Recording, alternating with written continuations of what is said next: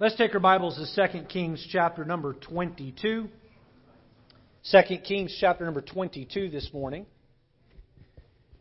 With this being Youth Emphasis Sunday, we're not going to highlight parenting, but we are going to highlight Christian living as presented by a child in the Bible. And uh, this is a story that may be off the beaten path for many. 2 Kings 22, 2 Kings chapter 22. This is a story that might be off the beaten path for many, uh, but uh, a story I believe that as you learn it will challenge you and uh, help you to want to be more like the Lord as uh, a young a young child gave his heart to Christ, and we see what happens as a result. 2 Kings 22. Once you have found that passage, if you are so able, would you stand for the reading of God's Word? We've had a lot of fun today, but we're going to settle into the Word of God and ask God to stir our hearts and move us with His Word today. 2 Kings 22, and look with me at verse number 1. The Bible says, Josiah was eight years old when he began to reign, and he reigned thirty and one years in Jerusalem, and his mother's name was Jedediah, the daughter of Adadiah of Boscath. Read verse 2 with me. Ready? And he did that which was right in the sight of the Lord, and walked in all the ways of David his father, and turn not aside to the right hand or to the left. The title of the sermon this morning is this The Reign of a Righteous Child. The Reign of a Righteous Child. Let's pray. Lord, help us tonight, as we, or this morning rather, as we look at this chapter, this story out of 2 Kings. Help us to be challenged by what we, what we hear, what we see out of the Scriptures. Help us to go forth and do our very best to be leaders of righteousness all around us. Oh, Lord, we live in a world that is uh, under the punishing hand of God. Lord, the sin that is uh, uh, present around us, the culture that we have been turned over to as a people, as a country, as we have strayed from you. Lord, it is time for this country to return back to America. And for us to do that, the church must lead the way. Those who attend the church must lead the way. Help us to be challenged today, Lord, to live righteous lives. In Jesus' name we pray. Amen. You may be seated. We do Youth Emphasis Sunday every year because we want to highlight the value of the next generation. Psalm 127, verse 4 says, As arrows are in the hand of a mighty man, so are children in their youth. As arrows in the hand of a mighty man. Now, this passage was written before the gun had been invented, and so the arrow was uh, taken and straightened out and put there in the bow and shot at a target, and the arrow was powerful. How powerful uh, was an arrow? Just ask the target uh, that is hit by the arrow how powerful that arrow is, and that target will know just how, uh, how strong it is. King Saul died in battle uh, by a bow and an arrow that smote him through the heart and impaled him all the way through. Um, uh, families have been fed uh, by uh, an, an arrow. Uh, wars have been won by an arrow. In fact, Ephesians 6 reminds us that we are at war with principalities and powers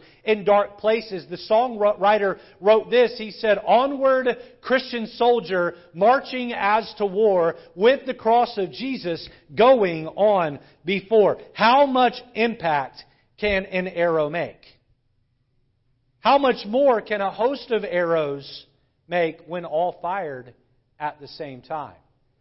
Every generation, we have children who are coming up and through. I ride through the city of Stratford uh, around May, and our graduates from Stratford High in Bunnell have a picture up all through town, and I'm amazed at how large the senior class is in Stratford every year of just those public schools, not counting the private schools or the Catholic schools or all the other schools uh, around uh, the, the, city, and how large of, a, of, of an army of children in Stratford alone are presented into society. Boy, if we could get young people to decide to love God with all their heart, soul, and mind, and to love their neighbors themselves, and we shot them forth into the world, uh, what uh, allow them to penetrate the darkness of our world, what a great impact they can make for God. One child that is raised to love God uh, uh, can make an impact in the war against sin and Satan. Uh, one child uh, that's shot out into that darkness can pierce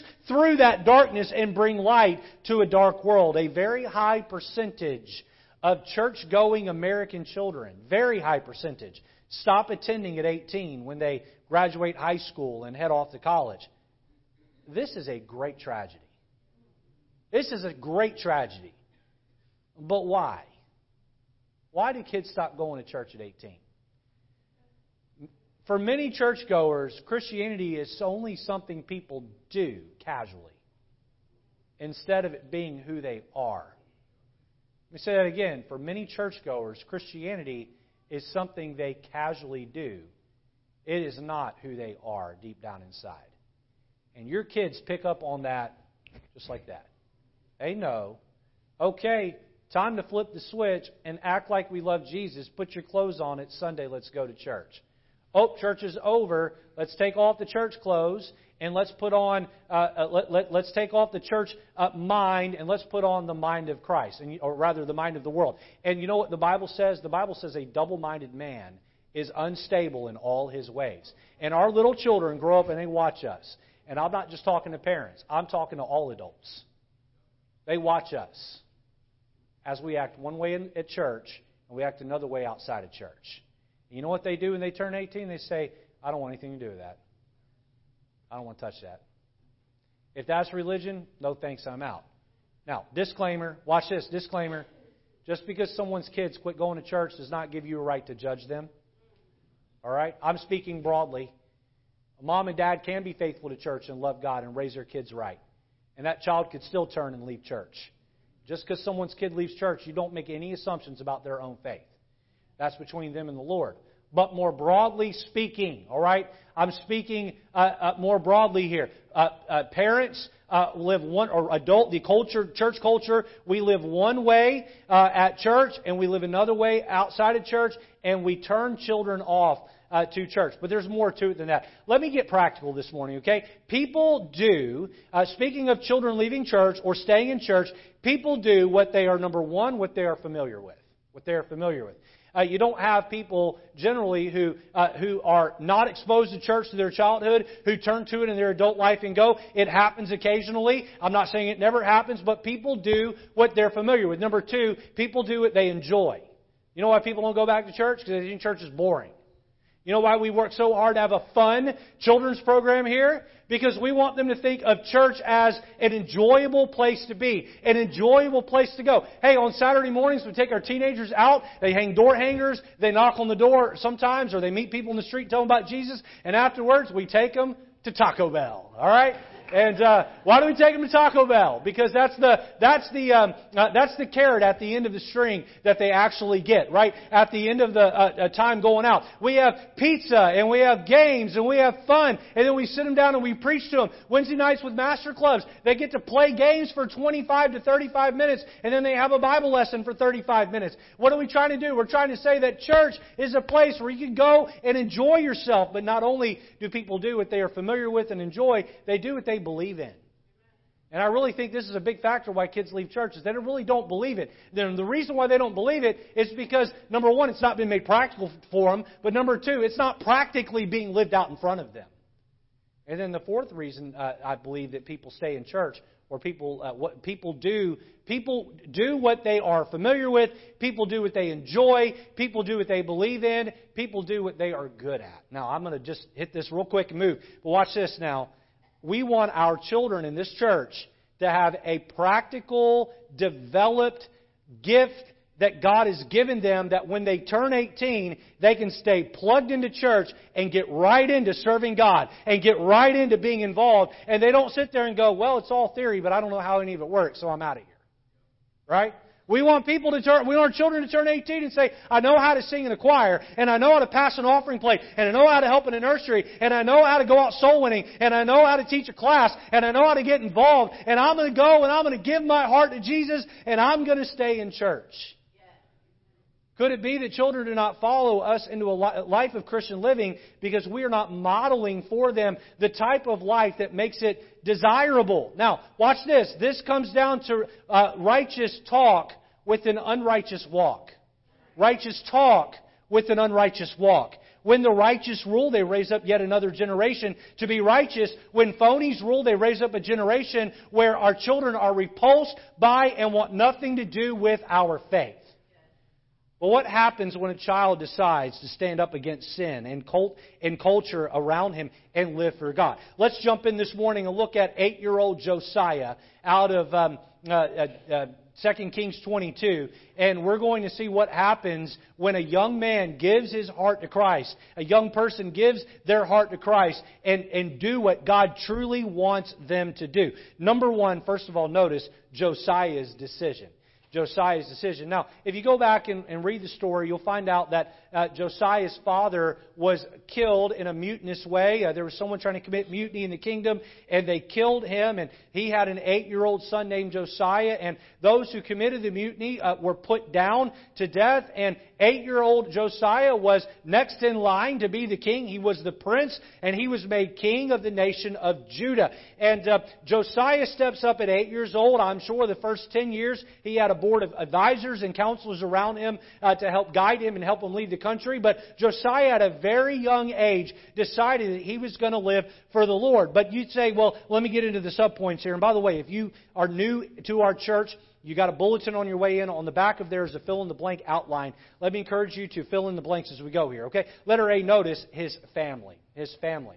Look back at 2 Kings 22 and look at verse number 1. The Bible says Josiah was eight years old when he began to reign, and he reigned thirty and one years in Jerusalem. And his mother's name was Jedidiah, the daughter of Adadiah of Boscath.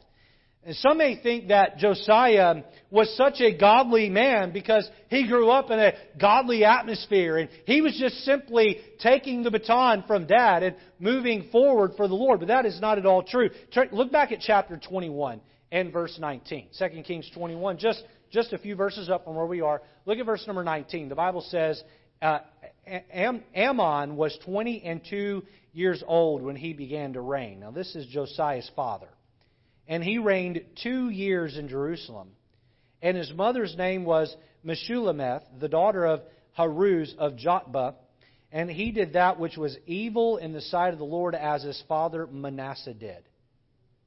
And he walked in all the ways that his father walked in, and served the idols that his fathers served, and worshipped them. Look at 22. And he forsook the Lord God of his fathers, and walked not in the ways of the Lord. And the servants of Amon conspired against him, and slew the king in his own house. And the people of the land slew all them that had conspired against Amon, and the people of the land made Josiah his son king in his stead. So the Bible says that Amon did all that was evil. He said, as his father Manasseh did. Now, if you uh, go back a little further in, the passage, you'll find that Manasseh reigned 55 years over, over Judah. He was, um, I believe, Judah's longest tenured king, and he was also Judah and Israel's, in my opinion, their most wicked king. He was more wicked, in my opinion, than even Ahab. Now, um, he did all sorts of evil, and he ruled for over five decades. Now, we understand, we understand that, uh, that Josiah did not have a mom and dad to teach him right from wrong. He had a mom and dad to teach him that wrong was right. He had a mom and dad to teach him to be evil.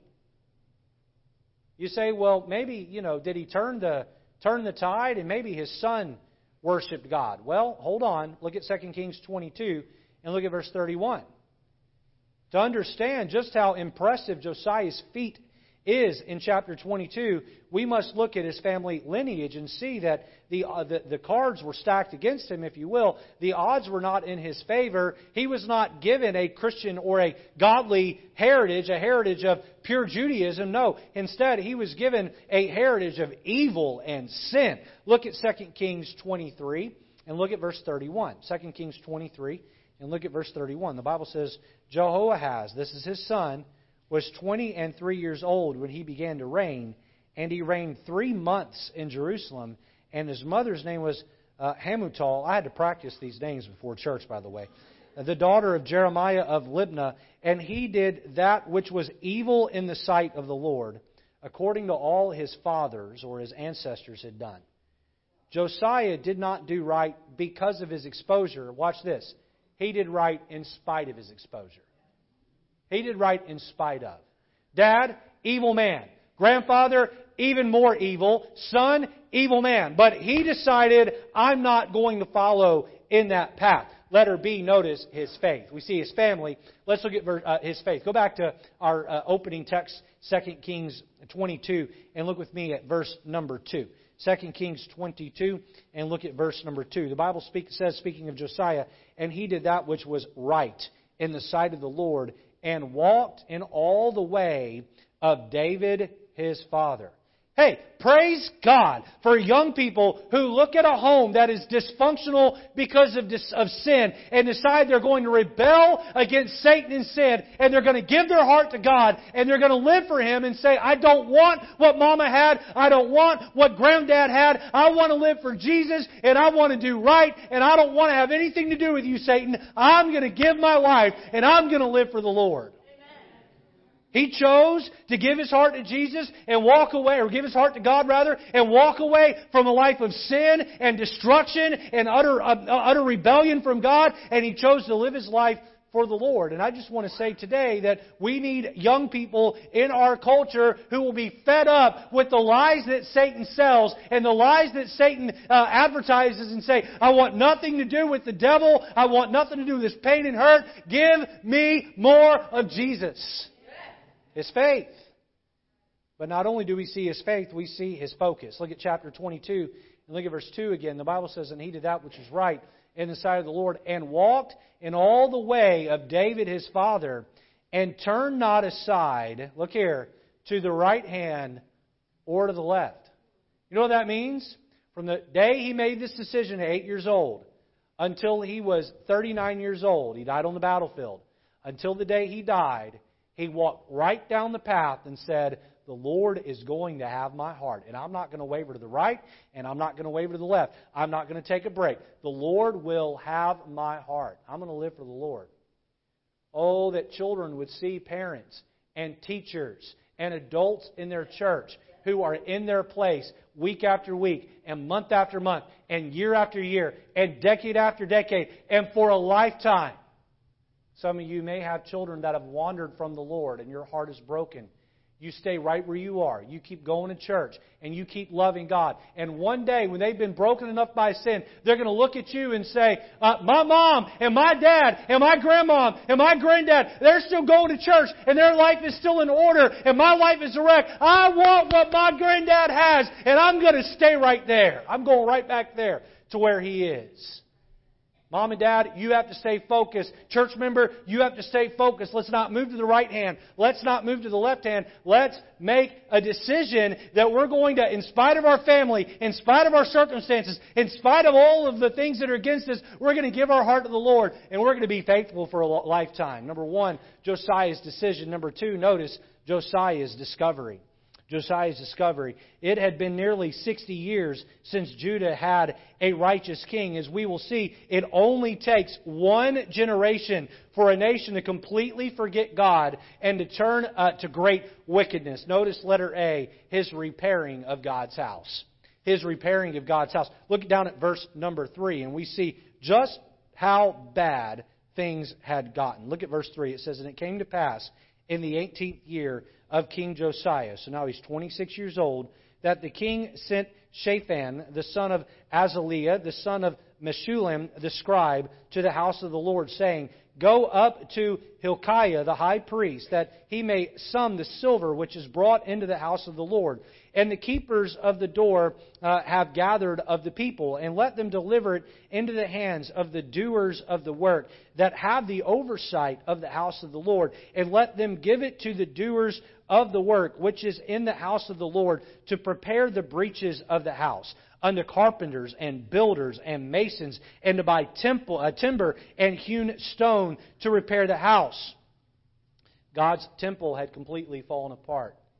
it was in shambles, right? The roof was probably leaky and the doors didn't really work real well and uh, the floorboards are maybe coming up, and uh, there was uh, walls that maybe needed to be painted. If we're using more of an American analogy of buildings, and uh, listen, Solomon's temple, you go back and read how it was built. It was a building worth well into the hundreds of millions, if not well over a billion dollars by today's standard. And it was the most gaudy, ostentatious, beautiful building maybe ever built in the history of humanity. But as Israel had turned their back, Judah had turned their back on God, what had happened was the temple had fallen into shambles.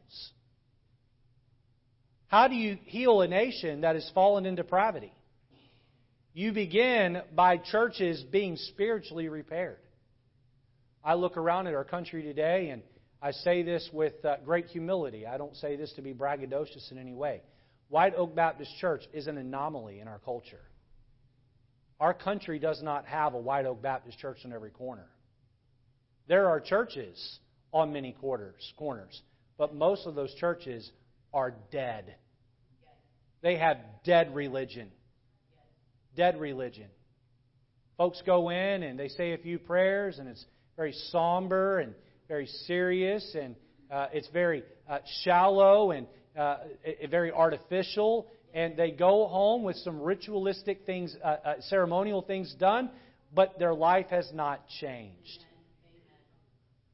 Our children grow up and they see that and they say, No, thank you.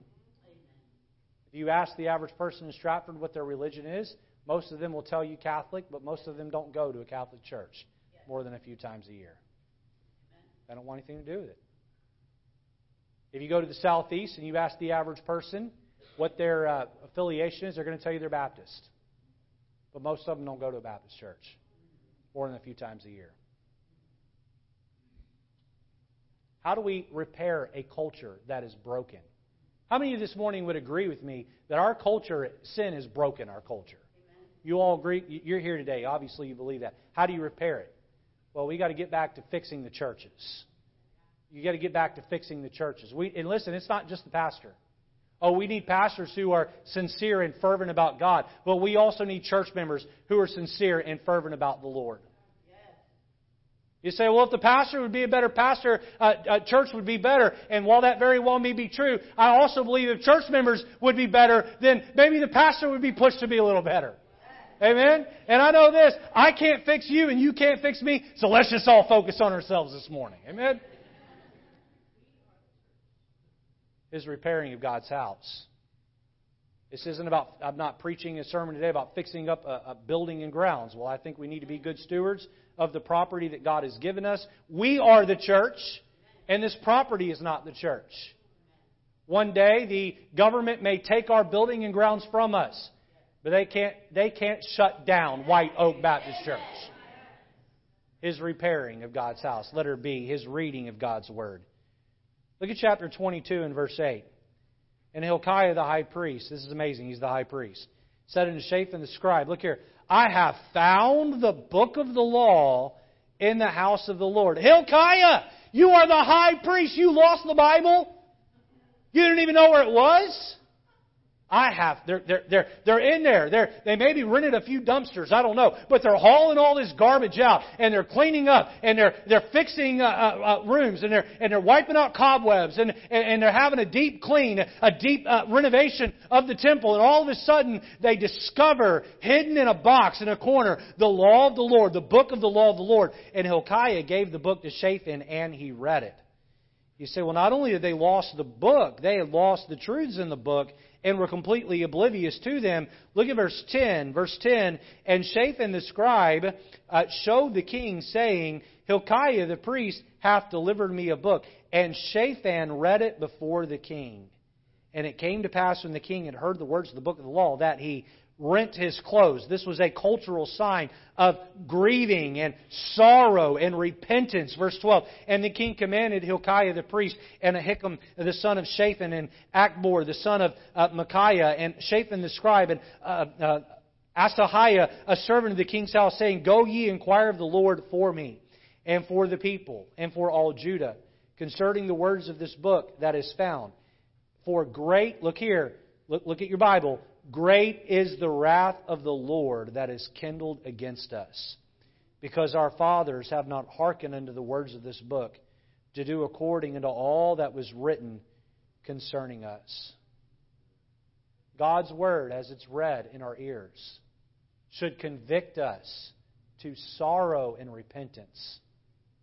Now, I want to say, all right, state the obvious God is a God of love. In fact, God, 1 John 4 8 tells us, is love. God is love.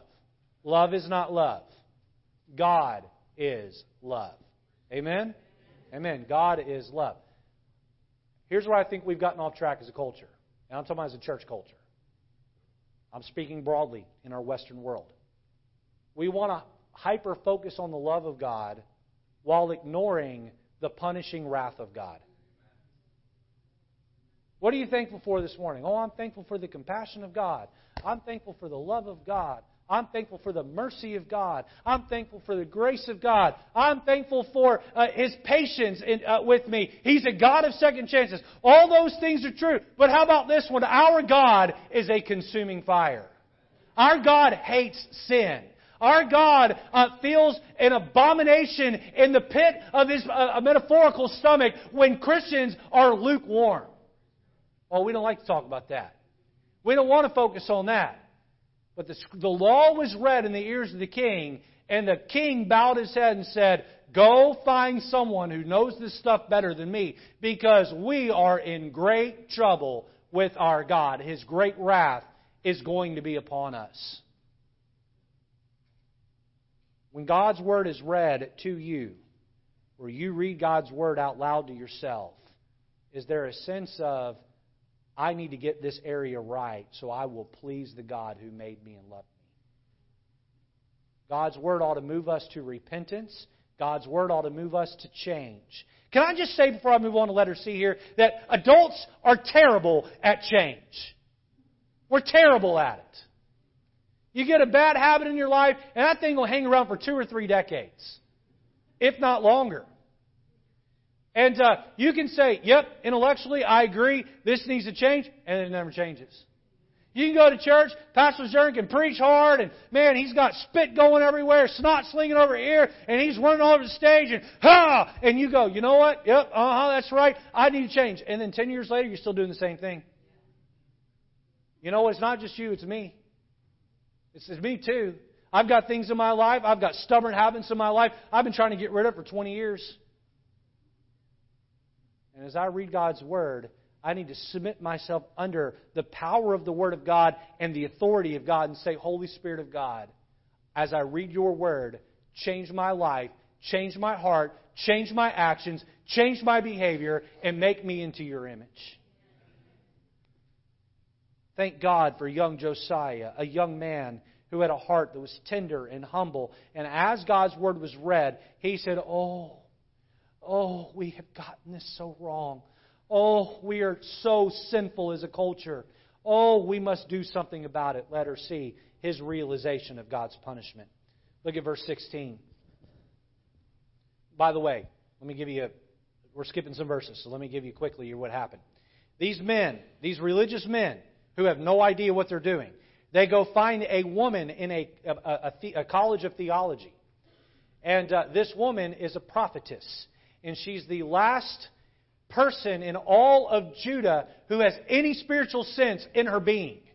And she says to them, she prophesies to them, she says, Hey, look, yes, um, you're in great trouble, okay? Uh, because the country has uh, strayed from God, and God is going to punish this country, okay? Go back and tell your king this. And we pick up in 16, and they take her message back to the ears of the king. Thus saith the Lord Behold, I will bring evil upon all this place, and upon the inhabitants thereof, even all the words of the book which the king of Judah hath read. So that's what's going to happen. Now we see the why. We see the word because in 17. Here's why. Because they have forsaken me and have burned incense unto other gods. And they might, that they might provoke me to anger with all the works of their hands. Here we get the why the Jews would be punished as well as their motives and why they were doing it. Look here. It says they have forsaken me. They have burned incense unto other gods. They've gone and worshipped other gods. And then we see the, the, the, the motive. Look here. That they might provoke me to anger. They did it on purpose. They said, someone said, you know, you do that, you're going to offend Jehovah. And they said, okay, watch this, Jehovah. Well, that's bold right there. You say, I would never do something like that. You ever done sin knowing you were doing sin and just went, eh, eh. It's no big deal. Eh. I'll wear what I want, talk what I want, go where I want, watch what I want, live how I want. Eh. It's no big deal. Whatever. Eh. You are provoking a God who loves you. You are provoking a God who created you. You are provoking a God who sent His Son to die for you. You, if you're saved, are provoking a God who saved your soul from hell. He wants a relationship with you.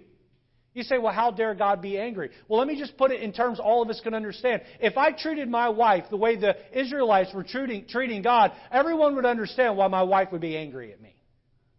And after all God has done for us as a people, we go and live how we want. You know what? God's a little angry over that.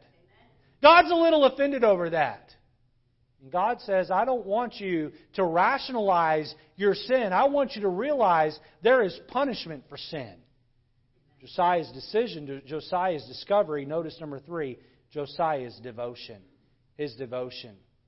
Josiah realizes that Israel is in great trouble, Judah is in great trouble, and he's going to do everything he can to stay off the wrath of God and the punishment of God. And I'm going to tell you, we're going to read some verses here. He's going to go to extreme measures. Letter A, we see his covenant before the elders.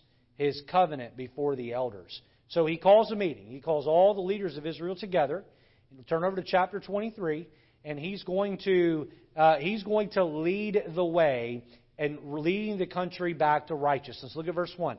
And the king sent, and they gathered unto him all the elders of Judah and Jerusalem. And the king went up into the house of the Lord, and all the men of Judah, and all the inhabitants of Jerusalem with him, and the priests and the prophets, and the people, both small and great. And he read in their ears all the words of the book of the covenant which was found in the house of the Lord. And the king stood by a pillar and made a covenant before the Lord. Underline that if you underline in your Bible. And made a covenant before the Lord. Here was the covenant, all right? Here's the covenant to walk after the Lord. So I want you to picture, before we continue, I want you to picture this. He's standing up on a perch. He has a courtyard filled with all of the leaders of Israel, both small and great, all the elders and religious leaders and political leaders. They're all gathered into this courtyard from all over Judah. They're standing there, and he stands up before all of them, and he makes a covenant before the Lord with them watching, and here was his covenant. All right, he says, I'm going to walk after the Lord and to keep His commandments. Verse 3, I'm going to keep His commandments and His testimonies and His statutes with all their heart and their soul to perform the words of the covenant that are written in this book. And all the people stood to the covenant. That means all the people took the covenant right along with Him. What would it take for God's hand of punishment to be taken off this country? By the way, someone pointed this out to me a while back. I don't remember who it was, but I found it very interesting. You go to Romans chapter 1 and you look at the downward slope into sin and degradation to a reprobate mind.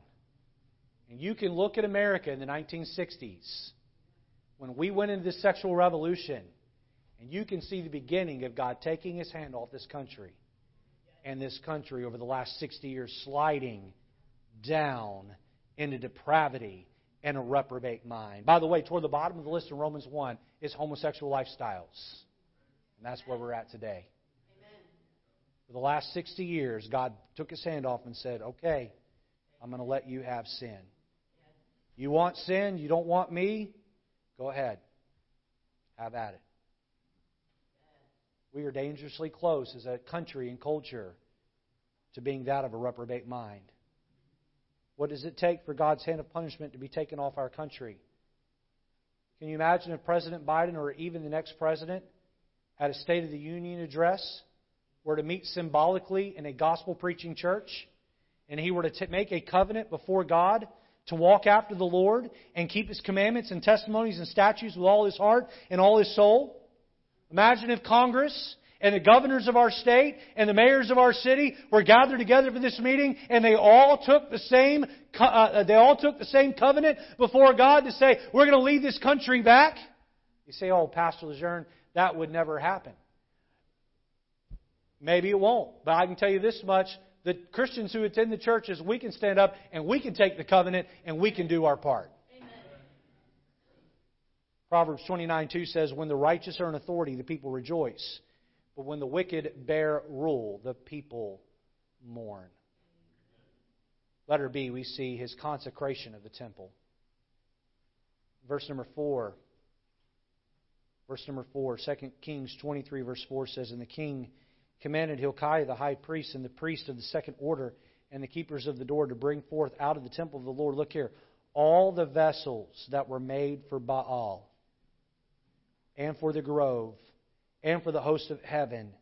And he burned them without Jerusalem in the fields of Kidron and carried the ashes of them unto Bethel.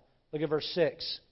And he brought out the grove from the house of the Lord without Jerusalem under the brook Kidron and burned it at the brook Kidron and stamped it small to powder and cast the powder thereof upon the graves of the children of the people. Did you catch that? In the temple of the Lord, they had altars set up to Baal or Baal with gardens or groves around them where people could go in in a little mini garden inside the temple and worship a false god in the temple of the Lord. And he said, rip all that out, burn it, and take the ashes and sprinkle it on the grounds at Bethel, or the house of God. Turn over to 1 Corinthians chapter number 6 for me. Baal, as he's known by most churchgoers, phonetically pronounced Baal, Baal was a god of fertility, both of the ground and of human sexuality. When you worshiped Baal, you were worshiping uh, fertility. Yes, uh, fertility of the ground. Yes, fruits and vegetables. And uh, they believed that the god Baal or Baal would bring a, in a great host, but uh, that was also symbolic of uh, the, the, the fertility of the womb and human sexuality. And what had they done? They had set up a temple, or they had set up a, a, an idol inside the temple of the Lord where they were worshiping human sexuality. 1 Corinthians 6, verse 16. What know ye not that he which is joined to an harlot is one body, for two, saith he, shall be one flesh. For he that is joined unto the Lord is one spirit. Flee fornication. Underline those words. Flee fornication. Circle them, highlight them. Every sin that a man doeth is without the body, but he that committeth fornication sinneth against his own body. What? Can I give you the uh, Richard English version here? Okay? Are you a bunch of morons? What? What? Like, are you serious? What? Know ye not that your body is the temple of the Holy Ghost which is in you? Which ye have of God? Look here. You're not your own. You're bought with a price. Therefore, glorify God in your body and in your spirit, which are God's. There are a lot of times where I'm reading through the Old Testament and I go, those knuckleheads, they did what? They said what? They acted how? And God says, Yeah, you know, you're kind of guilty of the same thing in your own way.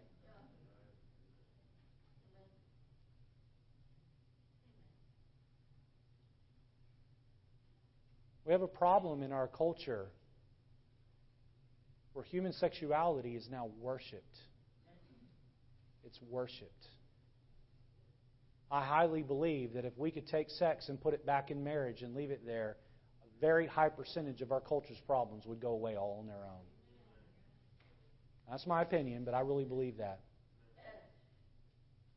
God made that act to be between one husband and one wife for life.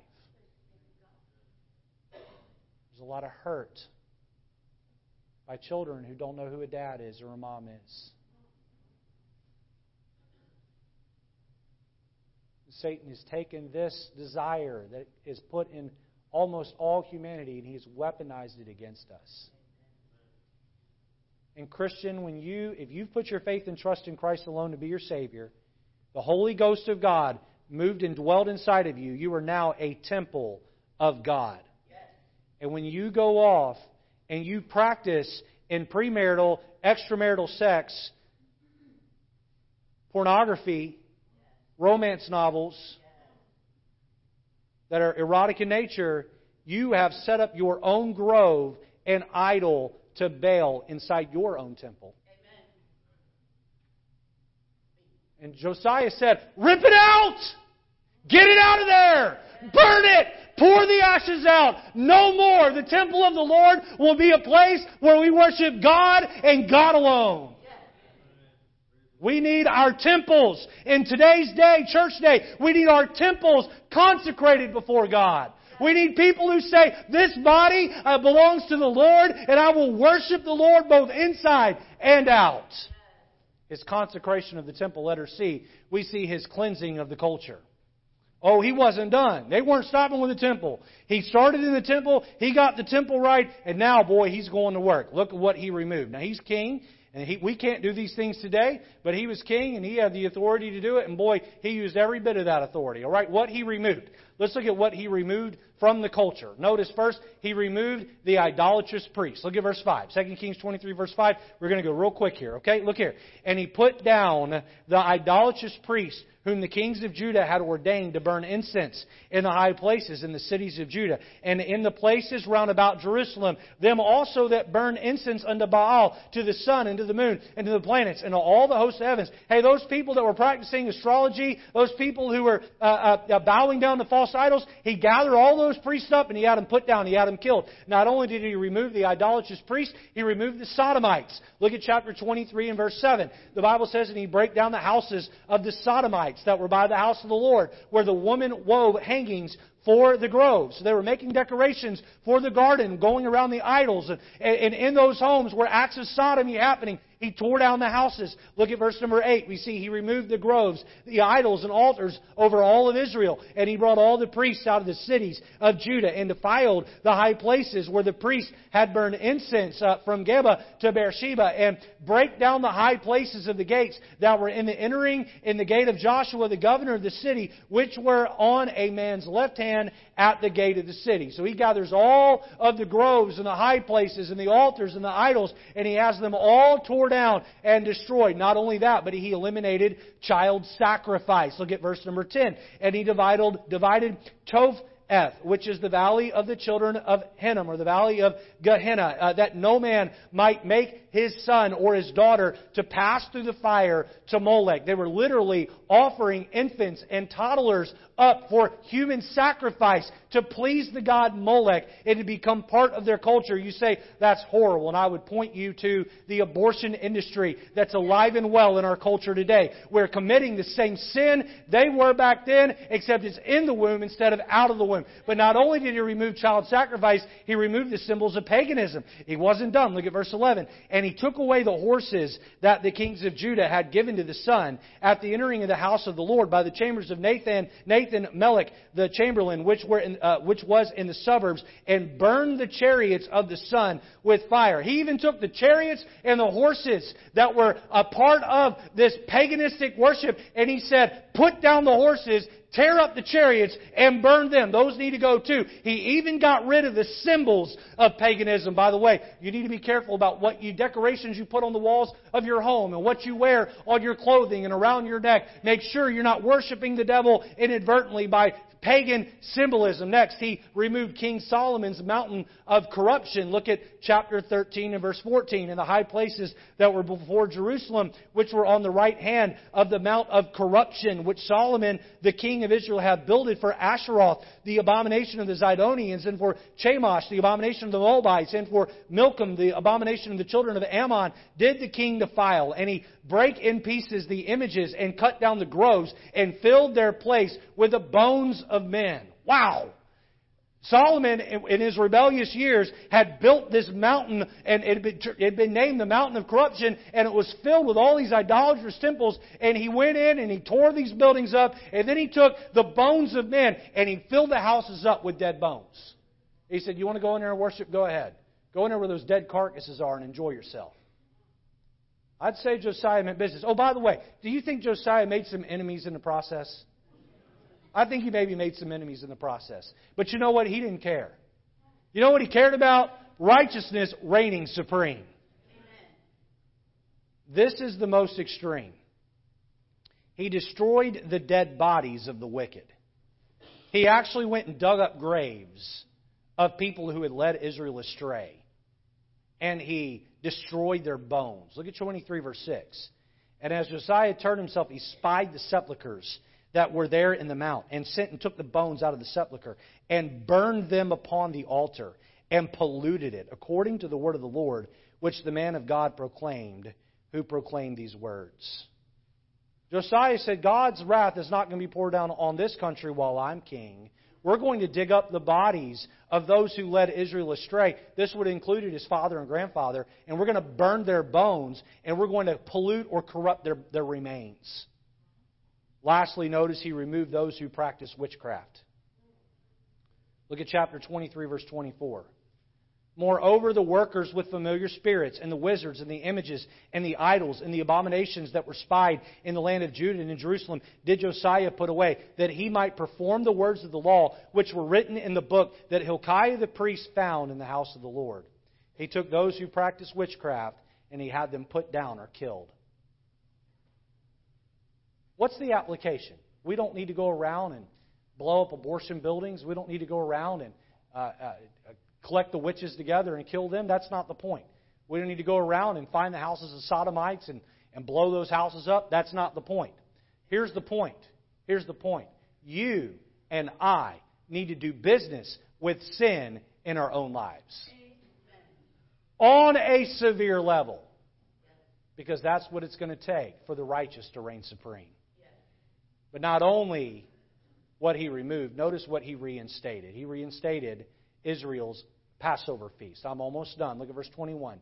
And the king commanded all the people, saying, Keep the Passover unto the Lord your God. By the way, the Passover was a symbol of salvation. It was a symbol of their being salvaged or saved from Egypt and was a picture of the coming Christ who would die for our sins to save us from eternity in hell, which is the debt of sin. The king commanded all the people saying, keep the Passover to the Lord your God, as is written in the book of this covenant. Surely there was not holden such a Passover from the days of the judges that judge Israel, nor in all the days of the kings of Israel, nor the kings of Judah. Wow, that was quite a Passover. But the 18th year of King Josiah, wherein their Passover was holden uh, to the Lord in Jerusalem. But not only did he reinstate the Passover feast, notice lastly, he reinstated a righteous leader. Look at verse 25. This is my favorite verse in, all, in both 22 and 23. Look at 25. Let's read it together. Ready? Here we go. And like unto him was there no king before him that turned to the Lord with all his heart, and with all his soul, and with all his might, according to the law of Moses, neither after him arose there any like him. Isn't that wonderful? He gave the Lord his heart. I am burdened for our country. I am broken over the sin of our culture. You say, Pastor, is it hopeless? I don't believe it is.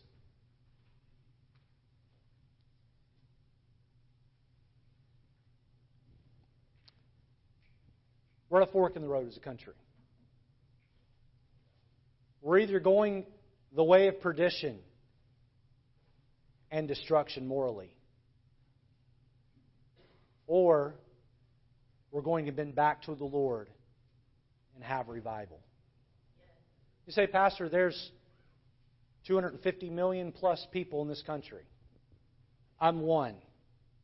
What can I do? Josiah was one, and he, he brought the country around. You say, he was king. I'm not king. You know what? You lead where you lead. If we'll all do it together, I think God can do something great. You say, Pastor, which of those two paths do you think we take? Well, call me an unrealistic optimist. But I believe we're going to make it back to the Lord. I just believe that. You say, well, Pastor, that's not uh, what I think. That's okay. I respect your opinion. I do. I mean that. I respect that. But American Christians got to wake up right now. We got to dig, dig deep into the heart of uh, our own heart, dig up the bones of sin, and we've got to burn those bones. We've got to quit being enamored and flirting with the world. Teenagers, we've got to quit playing with sin on our phones. Playing around with stuff that's just sinful and wicked.